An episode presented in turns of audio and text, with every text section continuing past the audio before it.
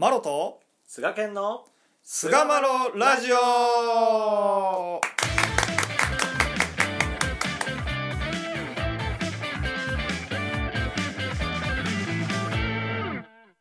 さあそれでは始まりました。第343回菅マロラジオ。はい。えー今回は「我を取ると」まあ、前回はね親孝行というところで、あのそこの一面はもしかすると親を許して我をえー私の我自我になっている大きな原因というかねその根っこにある親に、を許すことで我が取れるんじゃないかと、まあ、いうような話をしたんですけれども、まあ、もう少しね、うんうんえー踏み込んでといいますか、あー我を取るということは具体的にじゃあどういうふうな進行実行実践をしていったらいいのかというところにまでまあ踏み込んでお話しできたらなというふうに思います。はい。ですね。まあ、がというのはね、我は、我がが、俺はこう思う、俺はこうだっていう、まあ、思いを持つのは大事ですけれども、意思を強く持っていくということは何事においても大切なんですけれども、それが一面譲らない、俺が、わしがの、そのね、あの、がとなっていってしまうとですね、うん。なかなかに、えー厄介といいますか、うん何かに固執してしまってというところがですね、やっぱりそこを取らなければですね、うん。神様のお働きいただく余地ができないのじゃないかなというところはまあちょっと思ってるんですよね。うん。うん、前回のその親を許すっていうポイントで、すごくあの面白かったんですけど、あのやっぱりこうこうすることが親孝行例えばあんまっていうようなことが上がりましたけど、うん、まあ、それがね、まあ、親孝行ではないということを言ってるわけではないんですが、うん。うん。親まああんまをするっていうことも結局その自分のがいっぱいでさせてもらってるとねうん。やっぱりいろいろとこじれてくるっていうかうん。自分がやったっていうとやったのにってこう見返りが返ってこないとかっていうところもあるやんか、やっぱり。と思うんですよね。うん。でそれをやっぱりこう親親っていうこう自分のルーツですよね自分のルーツをたどった時にうんそこにこうこじれが生じていると、まあ何をやってもやっぱりうまくいかないっていう人生になってしまうのがやっぱりオチなんじゃないかなっていうのを思ったりすると、うん。まあ前回の話なんて非常に、あの大事な視点なんじゃないかなってうん。思うんですよね。でその中でこう我を取っていくっていうことって信仰的によく言われるわけですけど、うん。まあこれが一体どういう姿なのかっていうことを考えた時にうん僕はあの結婚する時に、うんまあ、恩師から、まあ、結婚というものはっていう なんか重い話をこう聞かせてもらったんですけどそれどういう話だったかっていうと結婚っていうのは人生の墓場やって言って言われたんですよ。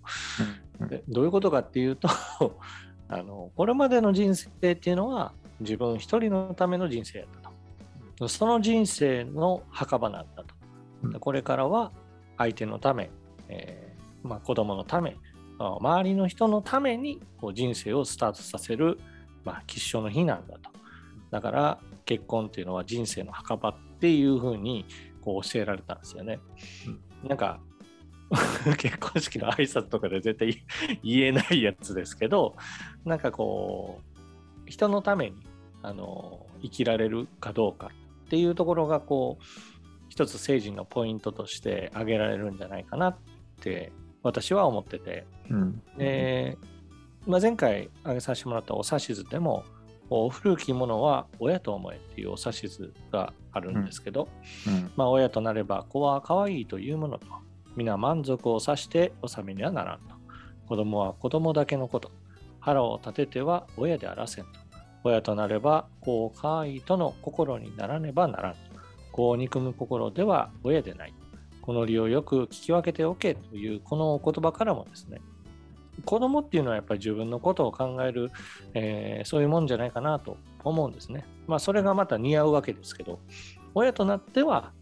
あこう満足させれるようにこう取り計らっていくというまあ、そういう立場であることをこう示しておられるわけですよね。うんで考えたら人様のためにこの心体あ言葉あそういったものがこう使えるようになるっていうのが、この、まあ、我が取れたというか自分のことから離れているっていう、まあ、姿ではないのかなっていうふうにこう思わせてもらうんですよね。うんうんうんそうですね。その、まあ、前回はね、その側を取るっていう一つのその側面に、うが親孝行にはあるんじゃないかと。そのただ親の言うことを素直に聞くというのではなくて、親の存在というものを十分理解して思いをやって許していくということで、えー自分の自我の自分を邪魔しているものを突破していく一つのポイントになるんじゃないかなっていうまあ話をまあしたしたわけなんですけれども、うんまあ、一つにはもう一つにはね今菅健が言ったようにその自分を離れるというんうことを言ってでやっぱこう僕が僕はこんだけやってるのに僕は僕は俺はこんだけやった。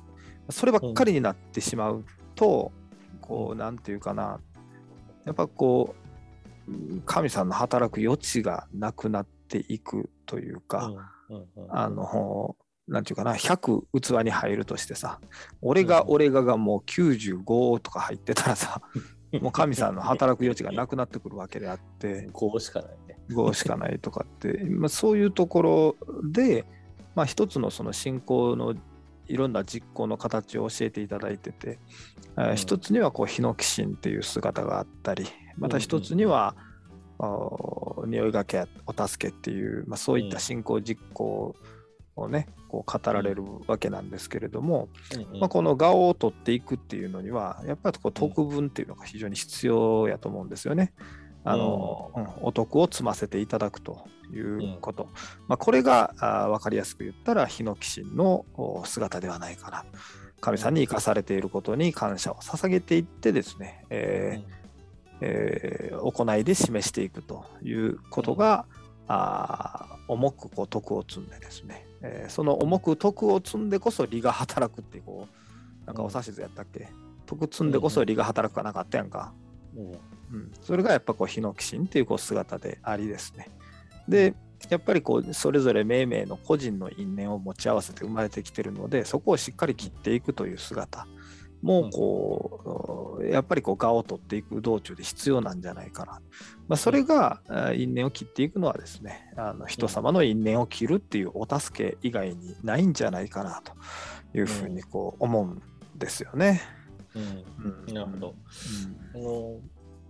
多分ヒノキシンも助けもおそらくそのどちらも私はこの蛾を取るもしくはこう蛾が取れているっていんううんうん。ありよう状態なんではないかなっていうふうに思っていて、うんうんうんうん。まあそのまああの私事ではあるんですけどもあの祖母がまあ今年の4月まで直したんですけども、うん。うんまあ、あの数年前まではね、割とこう、まあ、元気に、えー歩いたりしながらも移動ができてた時期があったんですよね。うん。まあ、いつもね、明るいあの、ありがとうって感謝を口にする、まあ、そういう祖母やったんですけど、まあ、年に、まあ、うん。幾日か体調の悪い時がありまして、うん。やっぱりこう心が晴れない、まあ、ネガティブなことばかりを口にしてしまうっていう、そういう時があったんですよね。もう私はあかんと。もう、もう、もう出直すわ、みたいな、そんな、もう本当にネガティブな言葉ばっかりを口にしてる時があって、うん。まあその時に、まあ、孫としてどうしたらいいかなっていうのをこう話し合ってね、えーまあ、いつもやっていたヒノキシンを一緒にやったらちょっと元気になるんじゃないか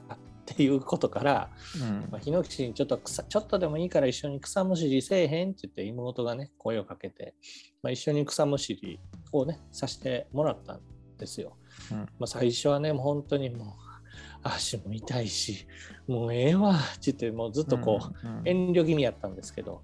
まあ、いざ、まあ、草を目の前にしたらですね、もう木々としてこう草をね、一生懸命抜いていくんですよね。もう昔取った絹塚っていうわけじゃないですけど、じゃあどんどんどんどんこう背筋もなんか伸びてくるような感じがしてね、うん。元気になっていったんですよ。たった、まあ、2、3、まあ、20分ぐらいやったと思うんですけど、もうた結構な草が抜けてね、うん。で抜けたその草を見て、はあ、すっきりしたって言って、あもうほんまにあ結構やわーって言ってね、ヒノキシン終わった後のその祖母の顔は、本当に今までずっとネガティブな言葉を言ってたのを忘れるぐらいこう晴れやかな顔になったんですよね。まあ、それを見て私たちも涙しながらこう本当に結構やなありがたいなっていうことをこう、まあ、共に感動感激させていただいたっていうことがあったんですが、まあその時に私自身がこう感じさせてもらったのはやっぱりなんか人様のために何かこう没頭させていただく、まあ、その中になんか人間の魂が本当にこう元の状態に戻っていくというか整えられるっていうようなことをこう感じさせてもらったんですね。うんうんうんヒノキシンっていうことを、まあ、ヒノキシンさせてもらおうと感謝の行いだっていうふうに、まあ、教えられるわけですから感謝の行いにしなければいけないっていうのはあるとは思うんですけどただただやっぱこの人様のために何かさせていただくっていうことをさせていただくだけでも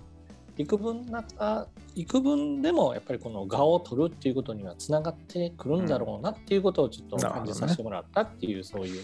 エピソードがありますね。うんはい自分を横に置く欲を忘れてヒノキシンっていうね。そんな感じですね。はい。なんでやっぱそのお助けっていうことに関しても、ほんまのお助けって俺がこう思うっていうのを押し付けてたらもう本当これはねお助けじゃなくて俺押し付けやと思っててよくあるん。よね自分も陥ってしまう時もやっぱある。心を緩めてお助けと思ってやってることが結局俺はこう思うっていうのを押し付けてる姿になってるっていうこともやっぱりあるので、うん、それは本当にあのお助けに関わった時に、うん。後では自己反省したりはするんよね。あ結構やっぱこれで助かるやんっていう自分の中での方程式を押し付けてたんじゃないかなって心を覗いたりしてうん。反省はしたりするんですけど、でもそれで真剣にこう助かってもらうっていうことはやっぱり相手の心に満足を与えて相手が自立できてそして相手が、あー人さその人が人様のための行いをするようになっていくっていうことが本当の意味での助かったっていうふうに、まあ、僕の中では定義してるので、ど。うん。そうなっていってもらうっていうかもともとそういうものであるはずなので、うんうん。人間は、まあ、うん。それに元に変えるそういう力を引き出していくっていうお手伝いをできてるかどうかっていうところを一生懸命考えてたら、俺がこう思うとかわしがこう思うっていうのがやっぱりなくなっていくような感覚があるんですよね。でうん。なくなってる時っていうのは俺の感覚やねん。これも経験則でしかないねんけどうん。随分自分俺がこう思うねんけどあの人こうならへんなとかってやってる時には神の働きは薄くて そういうの考えずにとにかくこの人がどうやったら立ち上がっていくやろどうやったら、うん。あの本来こう人を助け合いて喜んでいける元の姿に帰っていくんやろどうやったら手助けできるやろって真剣に考えてえー手を手と心を尽くしてる時っていうのは神の不思議っていうのは現れやすいような感じがするんですよね。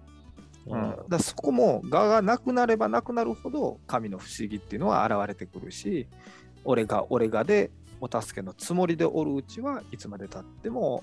そこに何て言うかな不思議な助け